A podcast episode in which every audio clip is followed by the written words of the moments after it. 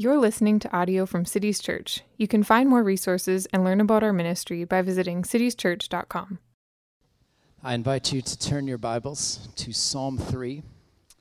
And as you know, the Psalms are the hymn book of the Old Testament, and they're meant to be sung, meant to have musical arrangements. And so we won't do it every week, but from time to time, we will sing a psalm through composed. So this is the ESV put to music. O Lord, how many are my foes? Many are rising against me. Many are saying of my soul, There's no salvation for him in God. But you, O Lord, are a shield about me, my glory and the lifter of my head.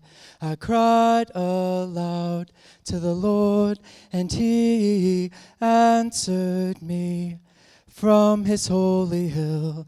I lay down and slept, I woke again, for the Lord sustained me. I will not be afraid of many thousands of people who have set themselves against me all around. Arise, O Lord Save me, O my God, for you strike all my enemies on the cheek. You break the teeth of the wicked. Salvation belongs to the Lord. Your blessing be on your people. One, uh, one of the most obvious aspects of the Psalms is their universal relevance. For thousands of years, men and women, young and old, different races, cultures, social classes have all found comfort, encouragement from the Psalms.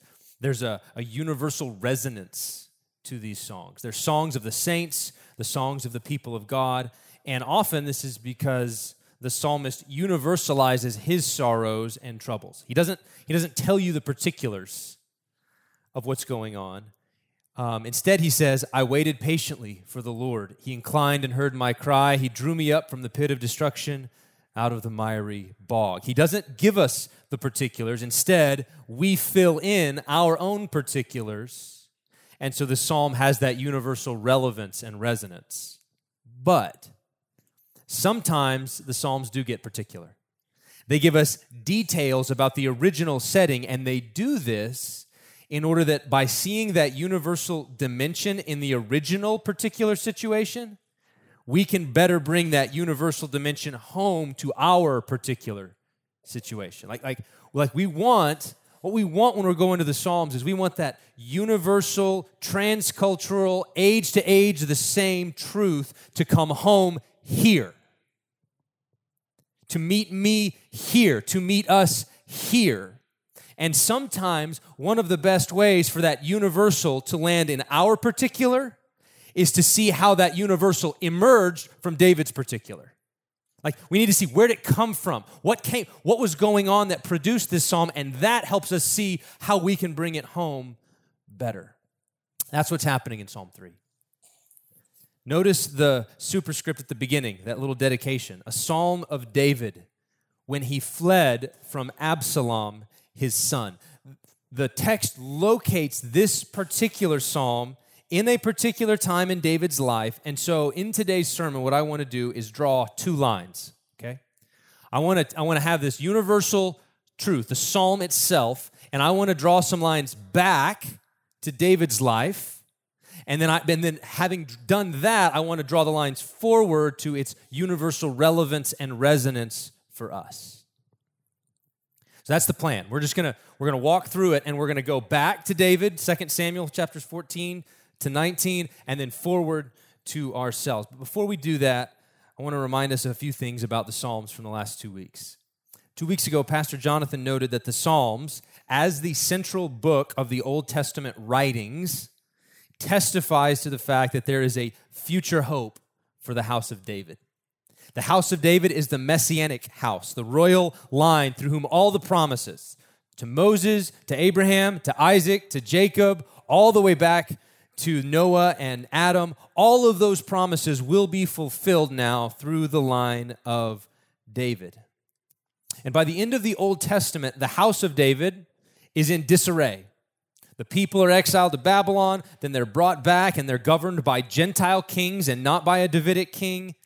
And so the Psalms in that setting are a continuing witness that the promises are true. The plan has not failed. There is a future hope for the house of David, and therefore for Israel, and therefore for the world. And last week, Ryan Griffith explored Psalm 2 as a particular messianic psalm, an enthronement psalm for the Davidic king that ultimately points us forward to Jesus, the Messiah, who is established by God, resisted by the nations, but triumphant over them, and in whom all of us must take refuge, lest we perish in the way. And though this isn't always the case, sometimes the arrangement of these Psalms, this is something as you're reading through and we're, we're walking through the series, you should keep your, your mind alert for as you read.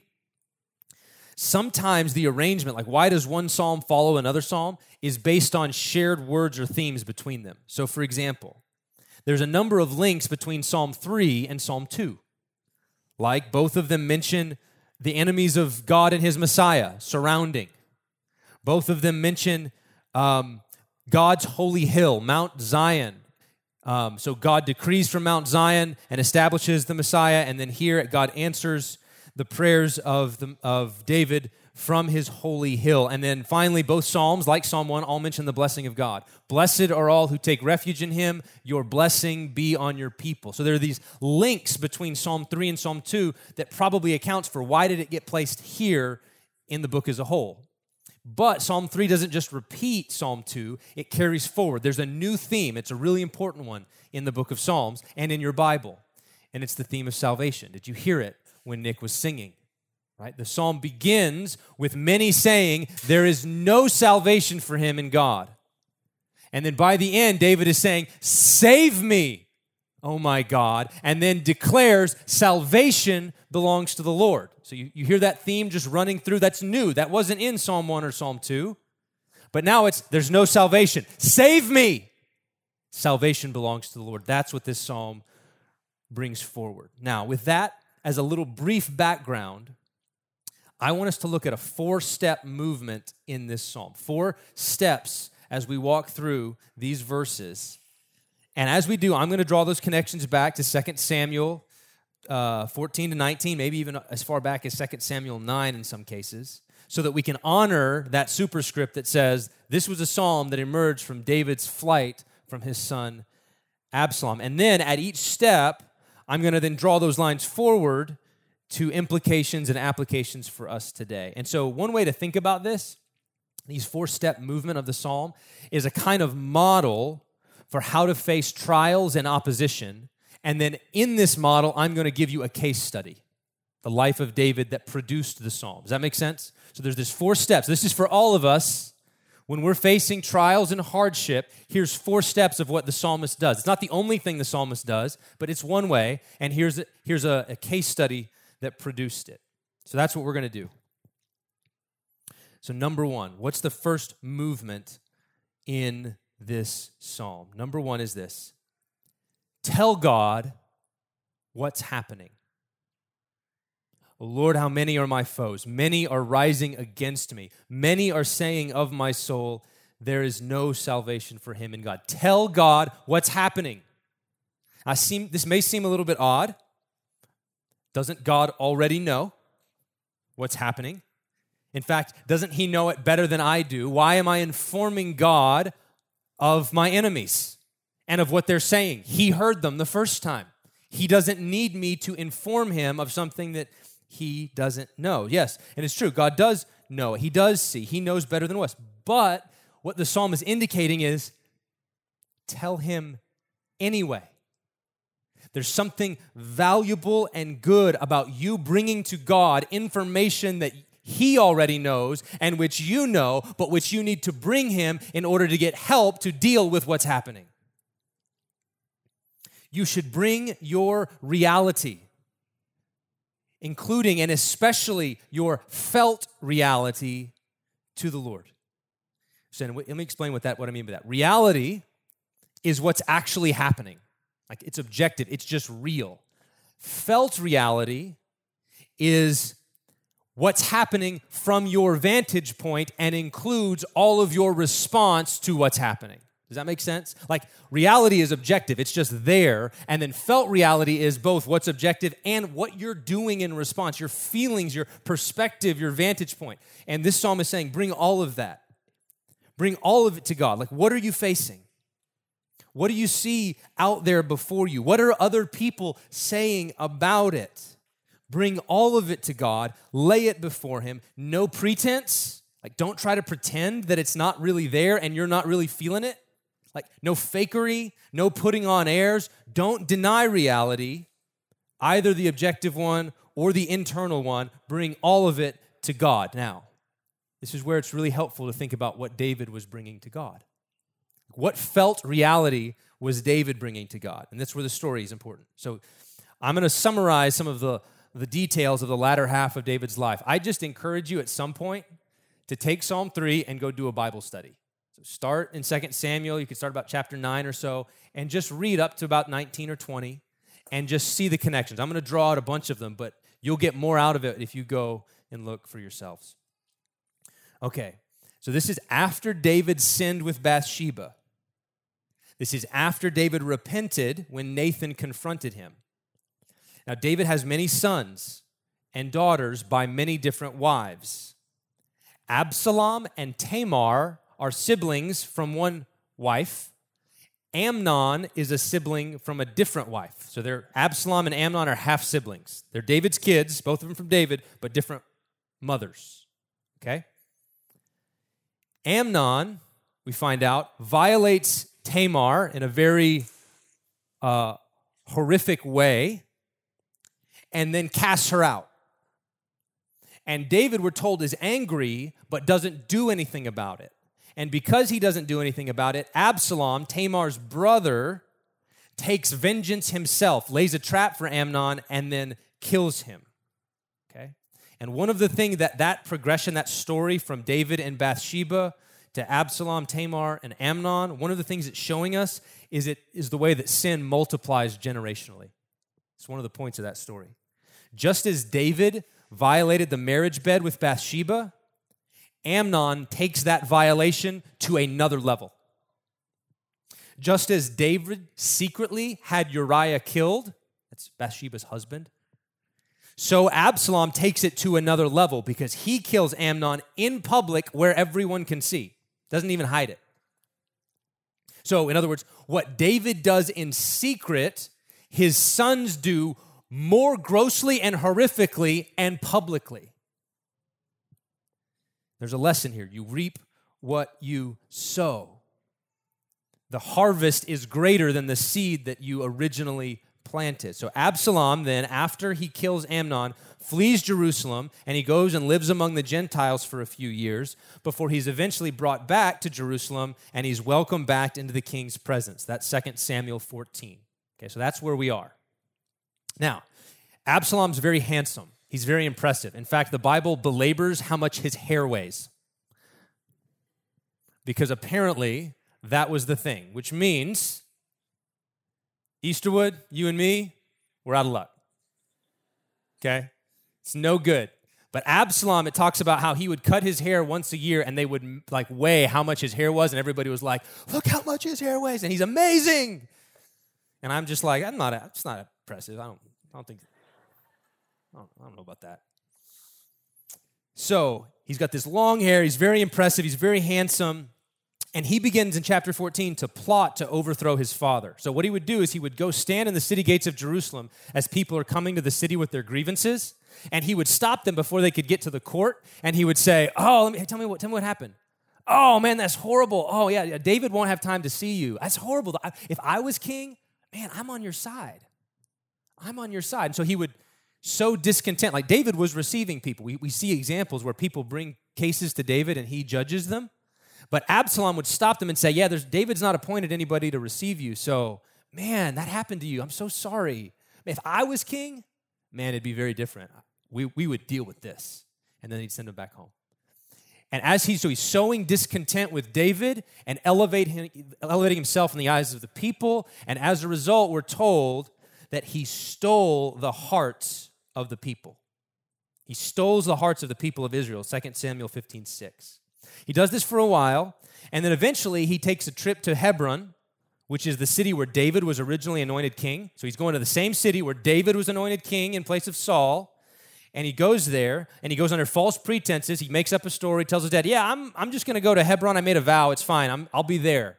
Don't worry about it. And he goes to Heb- Hebron and then he sends spies throughout the whole land with this message When you hear the sound of the trumpet, start yelling, Absalom is king at Hebron. So this is a coup, right? Like he's trying to like like make it look like he's getting anointed where David got anointed. And, he, and you hear the trumpet, and all of his supporters start going, Absalom's king! Absalom's king! And everybody's supposed to go, oh, I guess Absalom's king, and go along with it. That's the plan. He invites 200 prominent men of Jerusalem to feast with him at Hebron as a show of his popularity. 1511. He wins over Ahithophel, now, here's Ahithophel is one of David's counselors. He's been with him from the beginning. He's, he's one of David's most trusted advisors. In fact, in chapter 16, 23, this is what it says Ahithophel's counsel was so respected that his words were like the words of God. Like that's how wise and and and uh, prudent this counselor was. His word, when he speaks, everybody's like, "We're doing that." That's just a great idea. And Absalom wins Ahithophel over, and, he betray- and Ahithophel betrays David. And we're told in 1512 that the conspiracy grew strong. So a messenger comes to tell David that the people have all gone over to Absalom. Ahithophel, all of these prominent men of Jerusalem, the common people with their grievances, all of them are on Absalom's side at Hebron. And David sees what's happening and he goes, I got to get out of here. They're coming for me. And so he flees with his household and he's weeping as he's running out of the city up the Mount of Olives, weeping as he goes, leaving behind a few trusted friends as spies in Jerusalem. Like the high priest's sons stay behind as spies. Now, as he's so, you got, you got the situation Ahithophel, Absalom, the prominent men, they're all against David, and he's running away. And as he's leaving, a man named Ziba comes to him and gives him bread and fruit and wine. And you're thinking, oh, this is good. This is a, things are looking up. Now, Ziba is a servant of King Saul. We met him back in 2 Samuel 9. After Saul was dead, David was looking around to try to show some kindness to the members of Saul's household, and there weren't very many left. And so he comes to Ziba, Saul's servant, and says, Hey, is there anybody left of Saul's house that I could show mercy and kindness to? And Ziba's like, Well, yeah, there's Mephibosheth. That's Saul's grandson, Jonathan's son. He's a cripple. He's lame, which means he wasn't very respected, right? So, yeah, there's him. And David's like, That's great. That's great. I'm going to give all of Saul's land to Mephibosheth, and he's going to have a seat at my table. And Ziba, just like you serve Saul, you're going to serve him. You and all of your sons and all of your servants, you serve Ziba from now on, and he's got a seat at my table. Yes, I can do kindness to Mephibosheth. So that's who Mephibosheth is. Now, Ziba comes with all of this entourage, all of these gifts, and David says to him, Ziba, where's your master? Where's, where's Mephibosheth? And Ziba says, Oh, he, he stayed back in Jerusalem because he thinks he's about to get his kingdom back. You got that? The guy that David, the cripple that David lifted up after he had taken the kingdom, that guy who David had showered with kindness and given a seat at his table, David's running away in his hour of need, and Ziba comes and says, Yeah, Mephibosheth, he thinks he's going to get more from Absalom than from you, so he stayed back. He thinks that this is his opportunity. He's not here.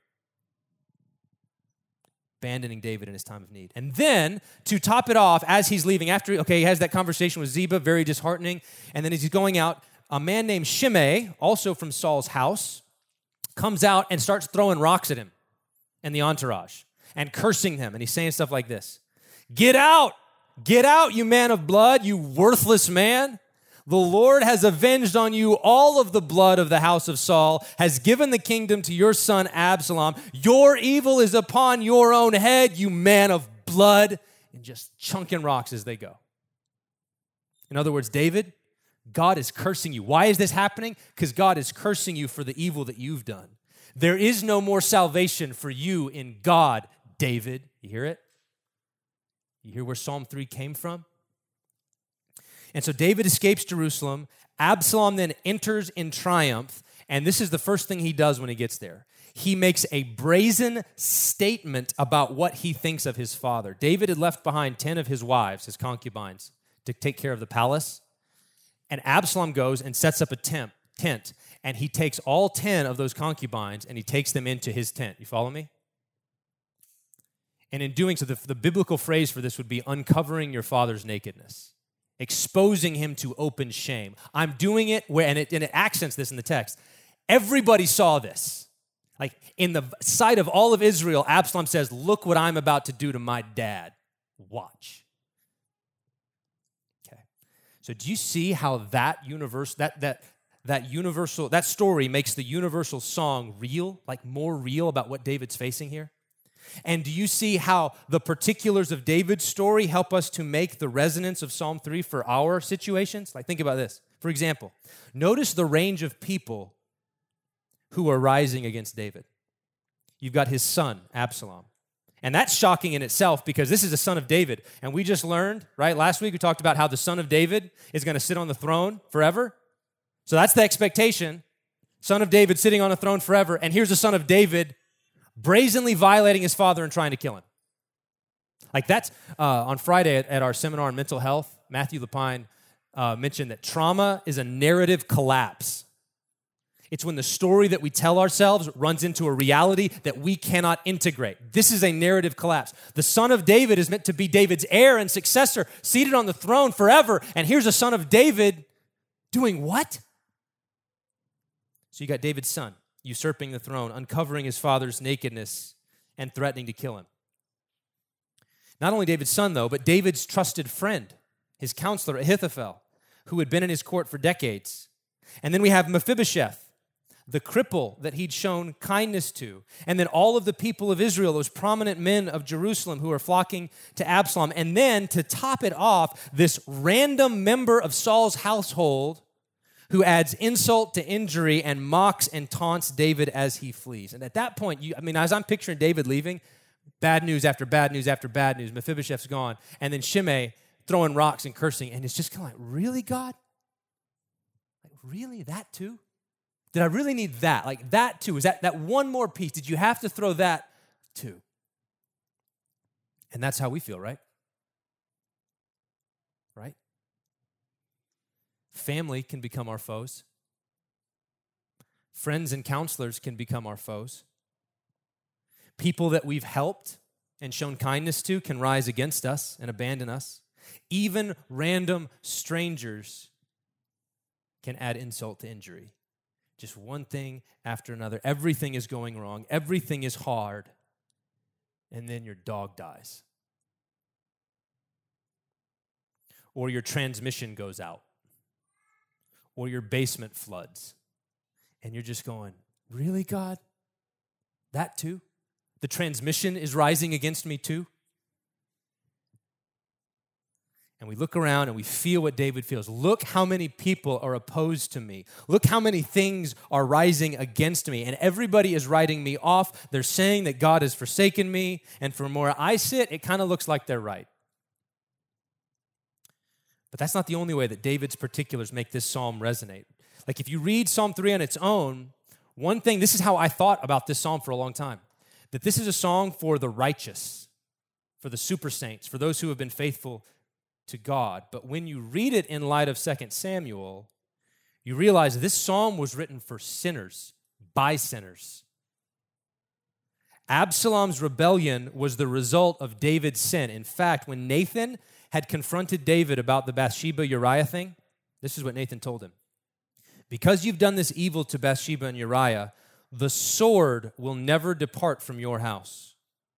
And he also says, I will take your wives and give them to your neighbor, and he will lie with them in the sight of the sun. For you did it secretly, but I will do this thing in broad daylight. That's judgment from God. So Absalom's rebellion his brazen violation of David's concubines is the result of David's sin. And that's as old as Genesis, right? Like Adam, so like Adam, David sees something that was forbidden. And like Adam, David's sons kill one another and rebel against God and their fellow men. And like in Genesis, sin and destruction then spread everywhere, and violence covers the whole land because of what Adam did. David's living that story again. And then what's more, Ahithophel, you want to know why Ahithophel joins up with Absalom, I think? Let me tell you about Ahithophel. You know who he is? Bathsheba's grandfather. Bathsheba's grandfather. Why do you think he joins up with Absalom? Because of the shame and dishonor that David had brought on his household in that horrific incident in chapter 12. Not only that, notice something else about this situation. I hadn't mentioned this before. I wanted to set it up this way. I said earlier that David is bringing his felt reality to God, like what his perspective on things, but that felt reality is not always the same as actual reality, because we can be wrong, okay? David sees that many are rising against him, but how many? Absalom certainly is. Ahithophel certainly is. Shimei, definitely. But you remember those 200 prominent men with Absalom? 2 Samuel 15:11 is explicit and says those 200 men were innocent and ignorant of Absalom's plot. They weren't on Absalom's side. They, he just invited them to a feast. And when the prince invites you to a feast, you go to the feast. Absalom's using that in his propaganda campaign. And David sees 200 men with him and thinks they're all on his side. But the text says they had no idea what was going on. Many are rising against me, but not that many. You want to know something else? Mephibosheth, remember him? Abandons David in his time of need. We find out later when David returns to Jerusalem after his triumph we find out Mephibosheth comes to him and he's, and he's all disheveled. And he comes to him and he says, I, I, I didn't abandon you. I, I had asked Ziba, go, I can't saddle my own donkey. So I asked my servant, go saddle my donkey. I want to go be with David. And Ziba said, This is an opportunity. And he jumped on the donkey, goes to David, and lies about Mephibosheth. Why? Because he wants the land that David had given to the cripple. He was tired of serving the cripple. And so he slanders. But David, in that moment when he's fleeing, all he thinks is Mephibosheth's gone.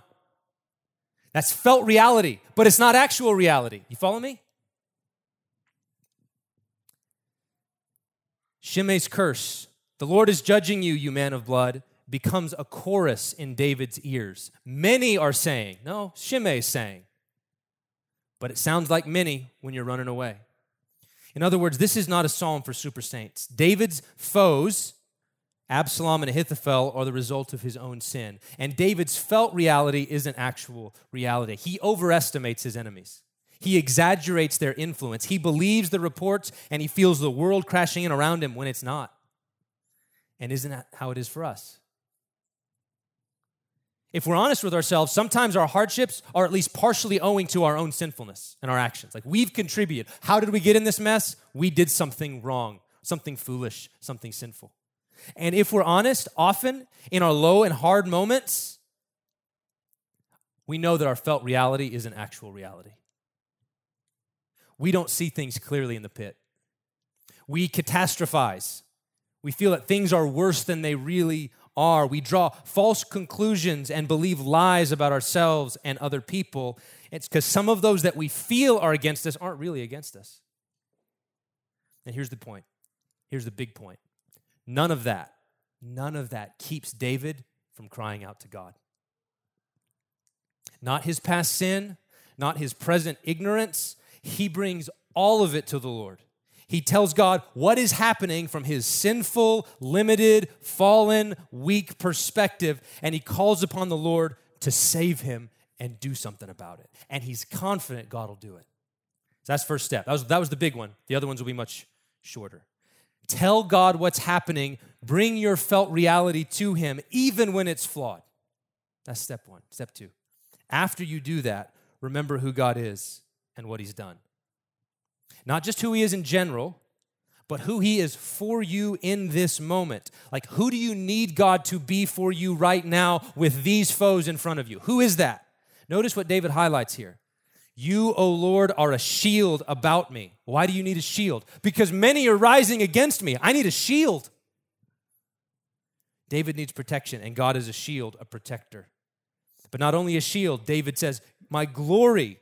Shimei says, God has abandoned you. You are dishonored. You are shamed. He's turned his back. It's dark where you are, David. And David says, God, you're my glory, my treasure, my brightness. I need you to be that for me now while I'm running away. But not only a shield and not only glory, this is my favorite the lifter of my head. Isn't that a great image? Like, what happens? What happens when we face hardships? What do we do? This, right? Shoulders slump forward, heads, head and eyes go down. Our eyes are downcast, right? And we're here. What we go here, right? When when you get the phone call that your brothers are dead. Like Grace got that phone call this week. And you know what she did? She went here. Downcast. And this, this psalm says, God is the lifter of your head.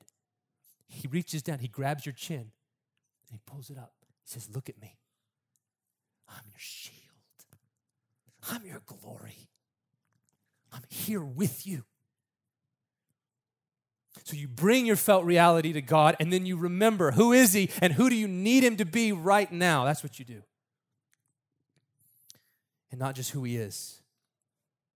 You remember what he's done for you.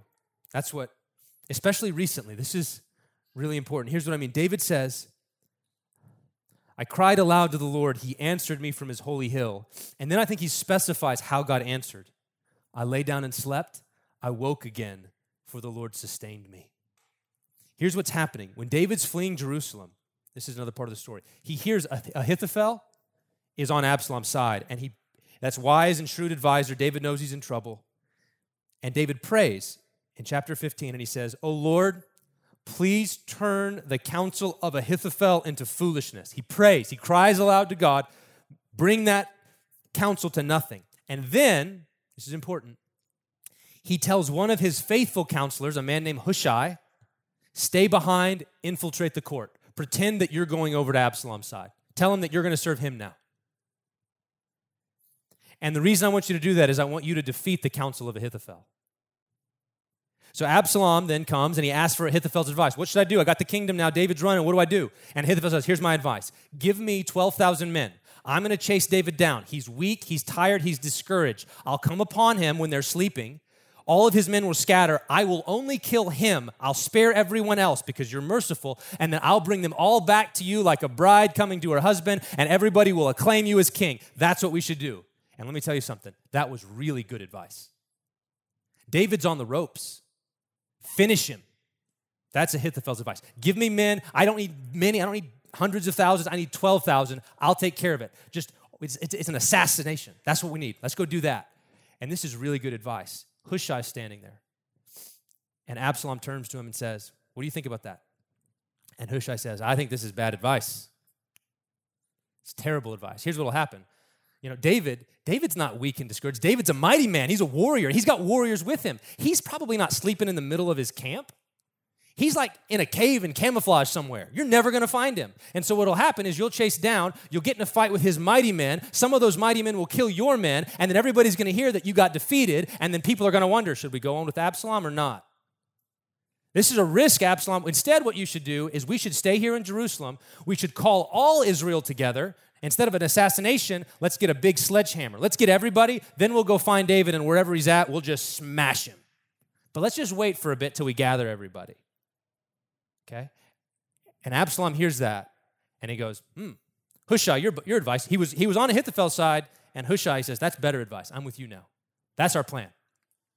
And here's what the passage says 1714 of 2 Samuel tells us that Absalom listened to Hushai, for the Lord had ordained to defeat the good counsel of Ahithophel, so that the Lord might bring harm upon Absalom. In other words, this was a direct answer to David's prayer. So again, notice in Psalm 3, David cries out to God, Bring Ahithophel's counsel to nothing. Just give me one more day. And then he lies down and he goes to sleep, weak and weary and discouraged. That's true. And he doesn't know whether he's going to wake up the next day or whether Ahithophel's going to cut his head off. And then he wakes up because the Lord literally sustained him through the shrewd counsel of Hushai. Now, notice how this helps us, right? How we should think about our prayers. First, you should cry aloud to the Lord to bring for big things and little things. Like, God, just give me one more night's sleep. Just give me one more day. And then, second, prayer's not at odds with you doing something. Like, David doesn't just pray, he leaves Hushai behind with a plan, right? Which means you can pray daily for daily bread and then go to the store and buy daily bread. Or you can ask God to provide and then go to work. Or you can pray for the darkness to lift and then go out and get some exercise to help your depression. Or pray for relief from chronic anxiety and then take your medication. Or ask God to heal your disease and then go to the doctor. Pray for God to resolve the conflict in your family and then go have the hard conversation. You see what I'm saying here? The prayer and the action go together, and the prayer is the power of the action. It's what makes the action effective, which is why the third step of that you cry, you act. When God answers, you thank Him, not your action. David doesn't say, I lay down and slept, I woke again because Hushai's a boss. He says, The Lord sustained me. The Lord did that because He was going to bring the counsel to nothing in answer to my prayer.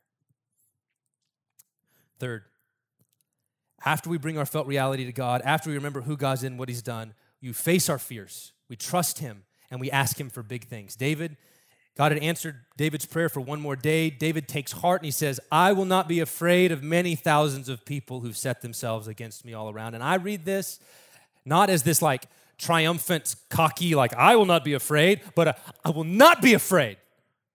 Like it's a fight.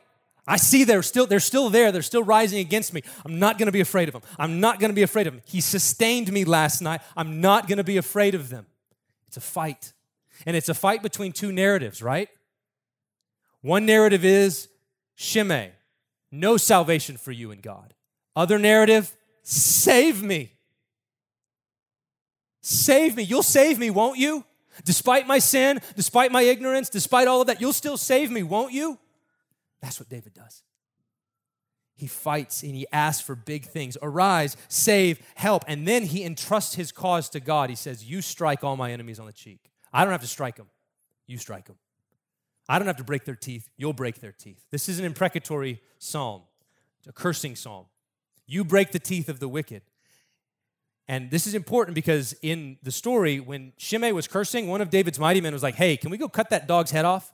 Like that literally says that dog. Like, that's a dead dog. Let's go cut his head off. And David's like, no, no, no, wait. Maybe God told him to curse me. Maybe he's right. Or, so maybe he's right. Or maybe God will see him cursing me and see my patience, and he will repay good to me because I endured that evil. I don't know which story is true. I don't know if God's about to drop a hammer on me and I am cursed, or I don't know if God's going to use this curse and elevate me again. I don't know. I'm just going to entrust it to Him. Don't touch Shimei. And he says, God's going to break the teeth of the wicked, which is what happens. Here's what happens to David's foes Absalom heeds Hushai's advice, but he goes to war with David, and he's slain by Joab. Get this when his hair gets caught in a tree. Take that. Me and Eastwood ain't getting caught in no tree.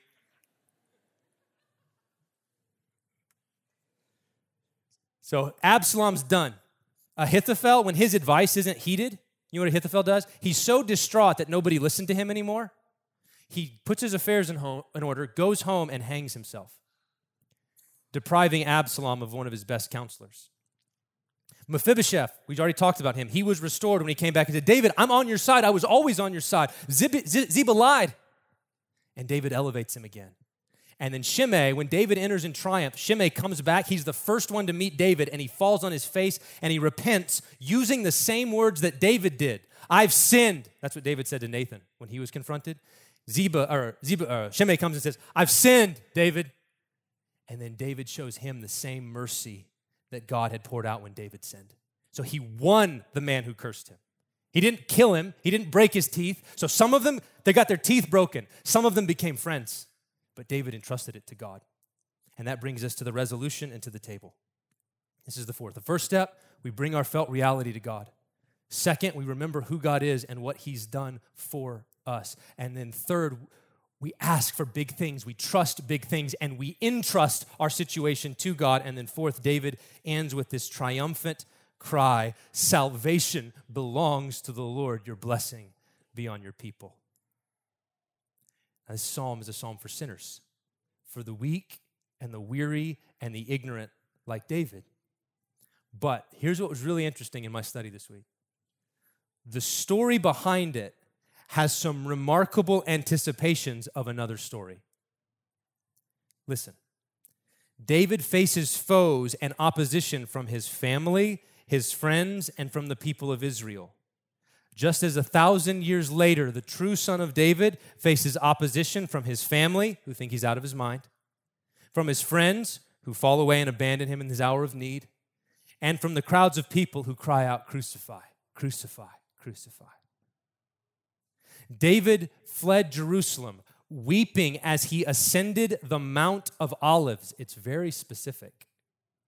Just as a thousand years later, the true son of David left Jerusalem, ascended the Mount of Olives, and wept in the Garden of Gethsemane. David was betrayed by a close friend who eventually goes and hangs himself. Just as a thousand years later, the true son of David was betrayed by a close friend who went and hanged himself. David is scorned and mocked and cursed by a stranger who tells him that there's no salvation for you in God. But that stranger eventually repents and receives mercy from David when he comes into his kingdom. Just as a thousand years later, the true son of David is scorned and mocked and cursed by a stranger, a thief on a cross, who eventually repents and is remembered by the Lord when he comes into his kingdom. This universal song, written at a particular time and place when David fled from Absalom, echoes through the ages and lands on Jesus, and it lands at the cross where Christ lays down and sleeps and wakes again three days later because the Lord sustained him. And because of that, weak and weary sinners like us can pray Psalm 3 because we remember what this table is all about who Christ is, what he's done for us. Here we remember salvation belongs to the Lord. Let's pray. Father, I know that there are felt realities in this room that I cannot fathom. I am just totally guessing. I'm, I'm in the dark. So I'm bringing, that's my felt reality that I'm bringing to you.